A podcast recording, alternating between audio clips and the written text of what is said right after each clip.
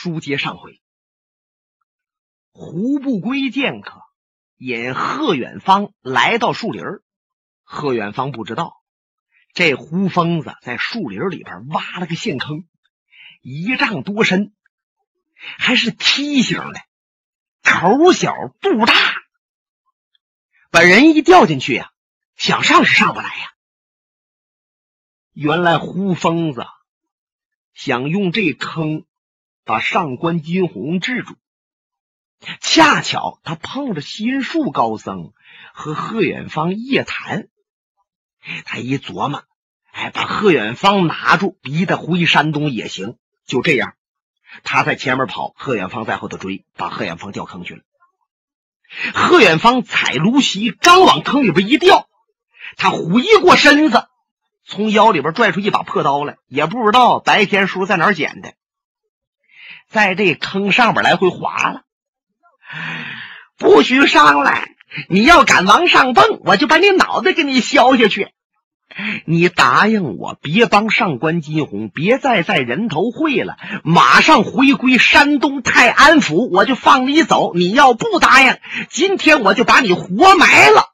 说着，他用脚一撅，不少土稀里哗啦下去了。贺远方刚才。还把脚脖子存了一下。按说就他这样剑客，从二楼上跳下来呀，都是平常事儿。可是他不知道这有坑啊，是冷个钉子掉下来的。所以说呀，崴的嘎嘣一响，现在都肿了。可是这点小毛病，那算不了什么。他在坑下边，直气的呀，两眼珠子发红，仰脸上瞧呢，哗，吐一下了，把眼睛还迷了。哎哎！姓胡的，你上有贼祖贼父，下有贼子贼孙，你用这种无耻的手段对付我，你不得好死！你马上闪开，让我上去，不然的话，我上去以后，我就立刻把你碎尸万段！哎呀哎呀哎呀，还敢说横话！现在看看谁是君，谁是臣。现在我是君，你是臣，我让你死，你就得死；我让你活，你才能活。赶快说一句明白话，回不回山东？胡疯子，也别说你把我掉到坑里边去，你就是要了我的命，我也绝不回山东。魏延，你破耙子跟我还飙上了，好，今天我看你横还是我横。他用石块想往里边砸，旁边过来个人把他止住了。慢着，慢着！胡疯子一看呢，是梅二先生。喂呀，我说梅先生在哪儿来？在旁边睡觉来的，睡觉来娶媳妇来的。啊，刚入洞房，这面就有动静，把我惊醒了。胡疯子一听，扑哧乐了。心中琢磨呀，这番话是刚才我呀和那少林大师说的，梅二在暗中听着了。现在他又跟我学呢。梅先生，你是个明白人呐，你说说，贺远方从山东泰安来赴人头会，帮上官金鸿，他对不对？他固然不对，可是话得从两面说。你成没成过亲？有过孩子？啊，我娶个媳妇儿，有过孩子，哎，那你那孩子真要被别人杀喽，你心疼不呢？胡疯子一听，我当然心疼。那么你想想，他儿子死了，还是个独生子，你说他心疼不心疼呢？那可得两说着。我儿子要不对，我都得把他揍死，这就叫大义灭亲。他那儿子要不该死，死了他报仇对，该死他就不应该给报这仇。算了，老胡啊，你算了吧你。你这个人呐，光讲一头理儿，有个词儿叫情理嘛。情理二字，情在理先呐。你无论怎么说，人家那是儿子死了，你不让人难受能行吗？你不让人家冲动来报仇，能中吗？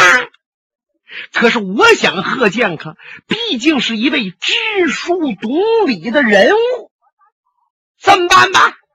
我担保，胡建跟你闪开，让他上来，他肯定回山东。梅二先生一琢磨，我这么一架喽，再一担保，拿面子一摔，可能使得贺远芳就先回山东了。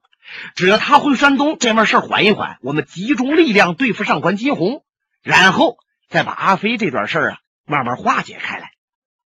可是就听贺远芳在下边大叫：“不，梅先生，你不要给我担保，我自己能上去，就他胡疯子守在上边，我也能冲上去。我不杀了那阿飞，给我儿报了仇，我绝不回家。”哎呀！你看这事儿还不好办了。梅二先生和胡疯子就在这陷坑口这儿，两个人往下瞧着，你一句我一句说着呢。他们没想到，在后边摸上一个人，谁？正是上官金鸿。原来上官金鸿得报，说方才呀有少林和尚仙术。把贺远芳给叫出去了。哎呀，他一琢磨，贺远芳，贺远芳，你太大意了。少林乃我们的对头，他叫你，你怎么敢出去呢？万有个三长两短的，可怎么办呢？他告诉手下人，先不要乱动。他带上子午龙凤环，从炉棚里边出来。他先往那东面去了，走出去有二三里地。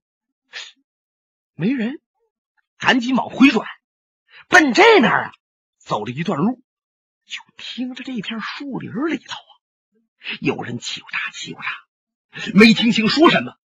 他高抬步，轻落足，蹑足潜踪，来至切近，也听清楚了，也看清楚了，原来是这梅二和姓胡的，把贺师兄给弄到坑里边去了。这贺师兄上不来了。好吧，我就给你们两个来个金风未动禅仙诀。按说，我姓上官的，还从未偷手给谁一下子。可是对于你们俩，我用什么手段都不过分。想着这，他唰啦往起一转身，就来到两个人的背后了。在他的想法当中，胡疯子是一位武术大家，而那梅二先生啊，即使会个三剪毛四面刀，也一般。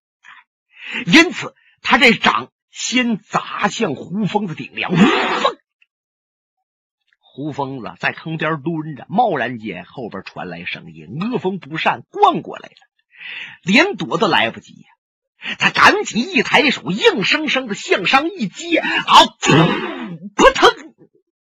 上官一掌给他那掌面砸上了，把他震的一屁股，坐在坑边，差没掉坑里边去。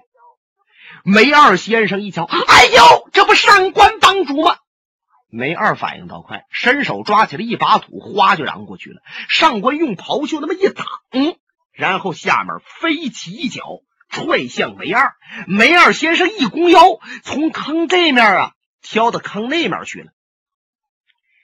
梅二先生这一嚷土，胡疯子才缓过手来，就地十八滚，可是上官金鸿苍啷从背后亮出来子午龙凤环，向前一冲，拿命来！这对双环是上官成名的兵刃，白晓生排兵刃谱，他名列第二啊！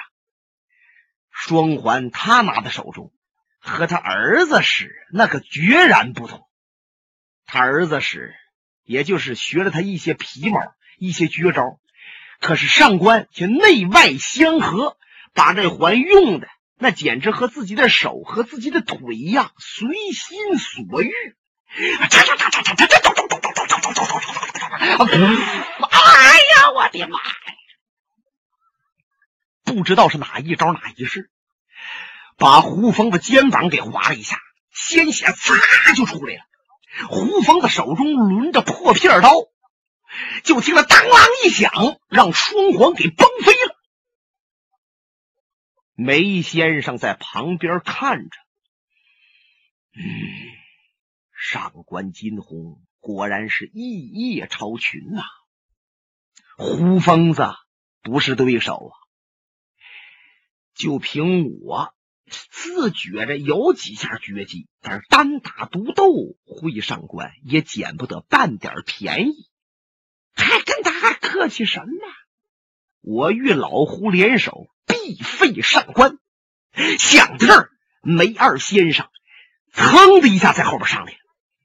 上官本来没太注意他，可是他从后边往上一来，显现的轻功极高啊！上官收双环，身子往旁边侧，回过头一瞧，梅二，怎么你是正经八百的练家子？嗨，看来你师兄没和你介绍啊。就那蓝氏三虎都不是我的个儿啊！说着，梅先生探双掌，招数就进来了。他这招也奇特，不像别的门户那招数挺刚猛，也不像啊什么内家派的功夫啊，显得很圆滑阴柔。他那招赖赖唧唧的，就跟他这老痨病鬼样一样。可是上官却感到。他出手的部位却拿捏的恰到好处，见双掌奔他胸膛来了，他摆双环向旁边一磕，胡疯子旁边招又进来了，他赶紧又躲胡疯子招，哎，就这二位双战上官，上官金鸿真了不得，面对强手临危不惧，摆开双环，霍霍生风。他们三个就在陷坑边这打斗，下边的贺远方提底气叫中气，暗地拔纵一跃冲天式，啊！噌，从坑里边出来了。可他还没等落到坑边呢，梅先生胡疯子就听着了。哎呀，可不好！这位上来了，他和上官联手，我们俩未必是对手啊！他正想着呢，上官把自己平生绝技使出来了。什么招数？飞环。上官金鸿号称叫三步取命，就指的是这招。就见他一抖手，右手这环就飞出去了。哈，螺旋式啊，唰，直取梅先生那脖子。梅先生就看着那环已经到了脖子这儿了，他硬生生的缩紧藏头，往下那么一矮身躯，耳轮就听着啊，噗啊，扑通！原来梅先生躲出去了，贺远方是刚落到坑边，一环正到他脖子边上，嚓嚓，给他脖子削上，翻身跌入坑内。胡疯子一瞧，我的天妈呀！我说老梅呀，快跑啊！他拉起梅二先生，撒腿就跑。上官一看，哪里走？就听梅二先生喊了一句：“招暗器！”哗啦，也不知道什么暗器啊。上官向旁边上步躲着一招，把他气的呀，浑身发抖。不过再看这二位没了。那说梅先生扔出了什么暗器？一把沙子，一把土啊！上官金鸿赶紧闪身来到坑边师兄，师兄，你怎么样了？坑内一点动静没有，而且是晚上，坑里呀黑乎乎的。上官金鸿往四下扫视了几眼，又听了一听，确信附近没人了，他赶紧落到坑内。把师兄抱住，噌的一下子悬出旋坑，借着月光一看，他那脸白了，就见他的龙凤环正卡在贺远方的脖子上，前边血管、气管都断了，鲜血顺着环的边还往外淌，早都死了。哎呦！梅二啊，胡疯子，你们坑我不浅呐！贺子安仇未报，贺元芳又死。本来我还指望着贺元芳和我联手废掉你们这些强敌，可是，嗨，只拍大腿，拍大腿也没招啊！上官毕竟是一位见过世面的人，他想了一想，把主意拿好，抱着死尸还收起来，回到人头会会场。此时天色已亮。哎呦，这是谁死了？金钱帮的人围拢过来。上官金鸿声音低沉：“胡疯子，梅先生，他们联手要了我师兄的命。”呀，这些人看着贺远芳死了，个个胆寒呐！我的天妈耶！贺家个都死，那我们还能是他们哥吗？怎么看病郎中梅二先生还会武术？上官金鸿立刻吩咐，马上把车马准备好，棺椁准备好，成殓尸体，送灵回山东。上官金鸿琢磨好了，既然贺家已经在人头会这地方谈了事了。我的师傅贺老爷子，你就别稳坐泰安了，你还是亲自出马来人头会一战吧。再说，你手下的顶门大弟子黄斌、黄子晴，那能耐比我不在以下，比你也不次，你为什么不给我打回来？上官金鸿就安了这个心思。蓝氏三虎一边哭着呀。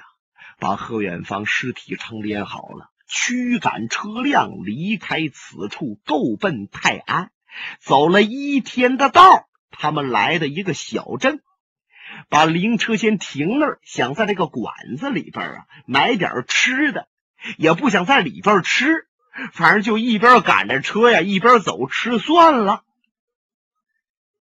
蓝氏三虎，他们买完吃喝，正要走。旁边那茶棚里边出来个人，摆手把他们叫住：“是蓝氏贤弟啊！”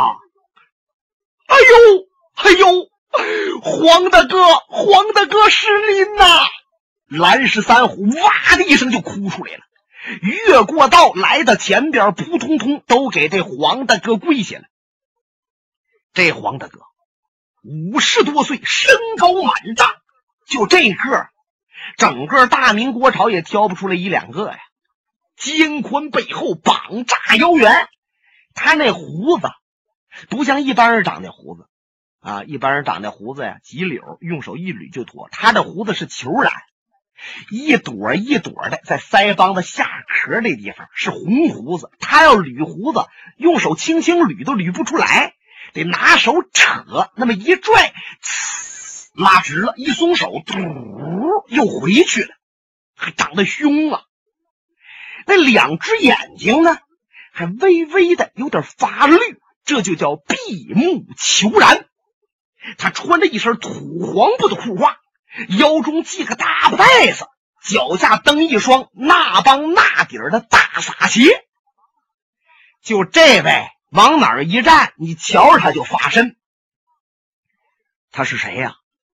这正是四绝老人贺敬贺洞天的得意门徒，顶门大弟子，人送外号叫一吼动江湖的无敌天王黄斌黄子平。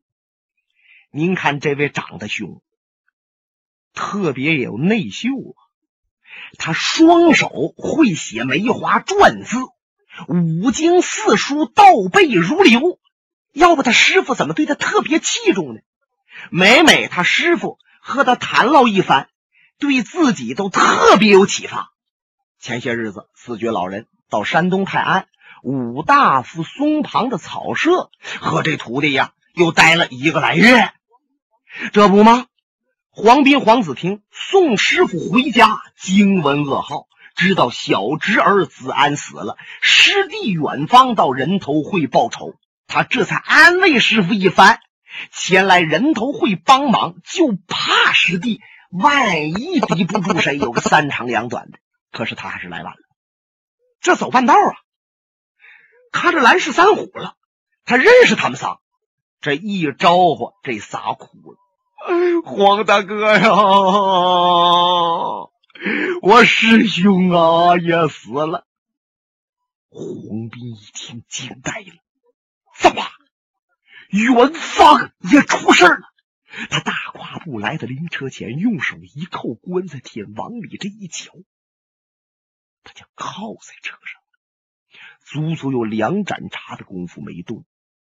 像豆大的泪水呀，顺着脸颊滚落下来。三虎，黄大哥，远方被谁杀的？被一个胡疯子和梅二先生杀的。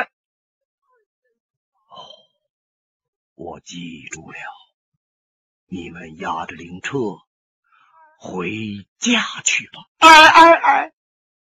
黄斌把灵车打发走了，他就进了对面的小饭馆，一摆手：“唐师傅，拿酒来！”不，他这嗓门也大呀，一声喊喝，唐师傅差点没干桌子底下去。哎哎哎，好大爷，您等着啊！酒壶刚往上一拿，他用手一扒拉，啪啦啦啦，全掉桌子底下去了。给我上坛子！什么？喝酒不论壶，论坛子。这唐师傅真给他搬了个坛子，里边有半下酒，陆续的把菜往上来。黄斌伸手把坛子就抓起来了，一扬脖，张开他的狮子口，嘟嘟嘟嘟嘟嘟嘟嘟嘟嘟嘟嘟嘟。临近俩桌吃饭的，来回一把，快走吧。这杯一坛子酒喝进去，该耍坛子啦，耍酒疯了。黄斌把这坛子慢慢放在桌子上。唐师傅一看你是哭是乐呢？好像是乐，怎么眼泪淌下来了？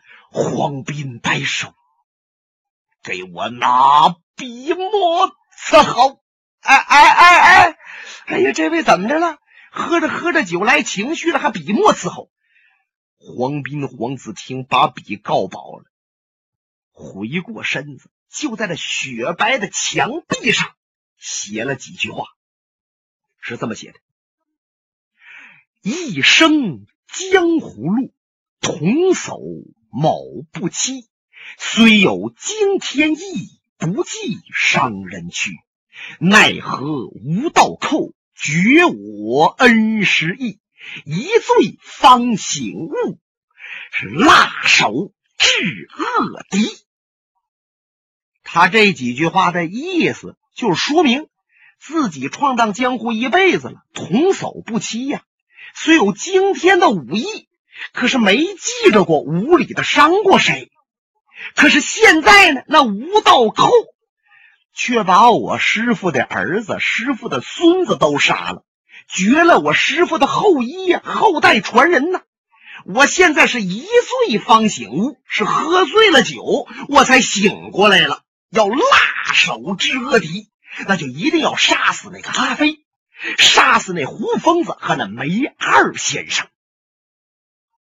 他写完了，把笔往旁边一放，可是。就在对面那桌上站起了一个人，他进来的时候还真没注意那个人。这个人呢，身材在七尺多高，不胖不瘦，骨肉均挺，可你瞧不清他的脸面。为什么呢？因为这位是面罩轻纱。这个人来到黄斌的桌前，把他这笔呀拿起来了，就在他墙上题的一首诗后面。来个小批儿，就俩字儿，酒话。黄斌一看，朋友，你这两个字什么意思？就见蒙面人冷冷一笑，呵呵，什么意思？这就说明你这是酒后胡言，胡说八道。本节目由哈尔滨大地评书艺术研究所研究录制。刚才播送的是长篇评书《多情剑客无情剑》，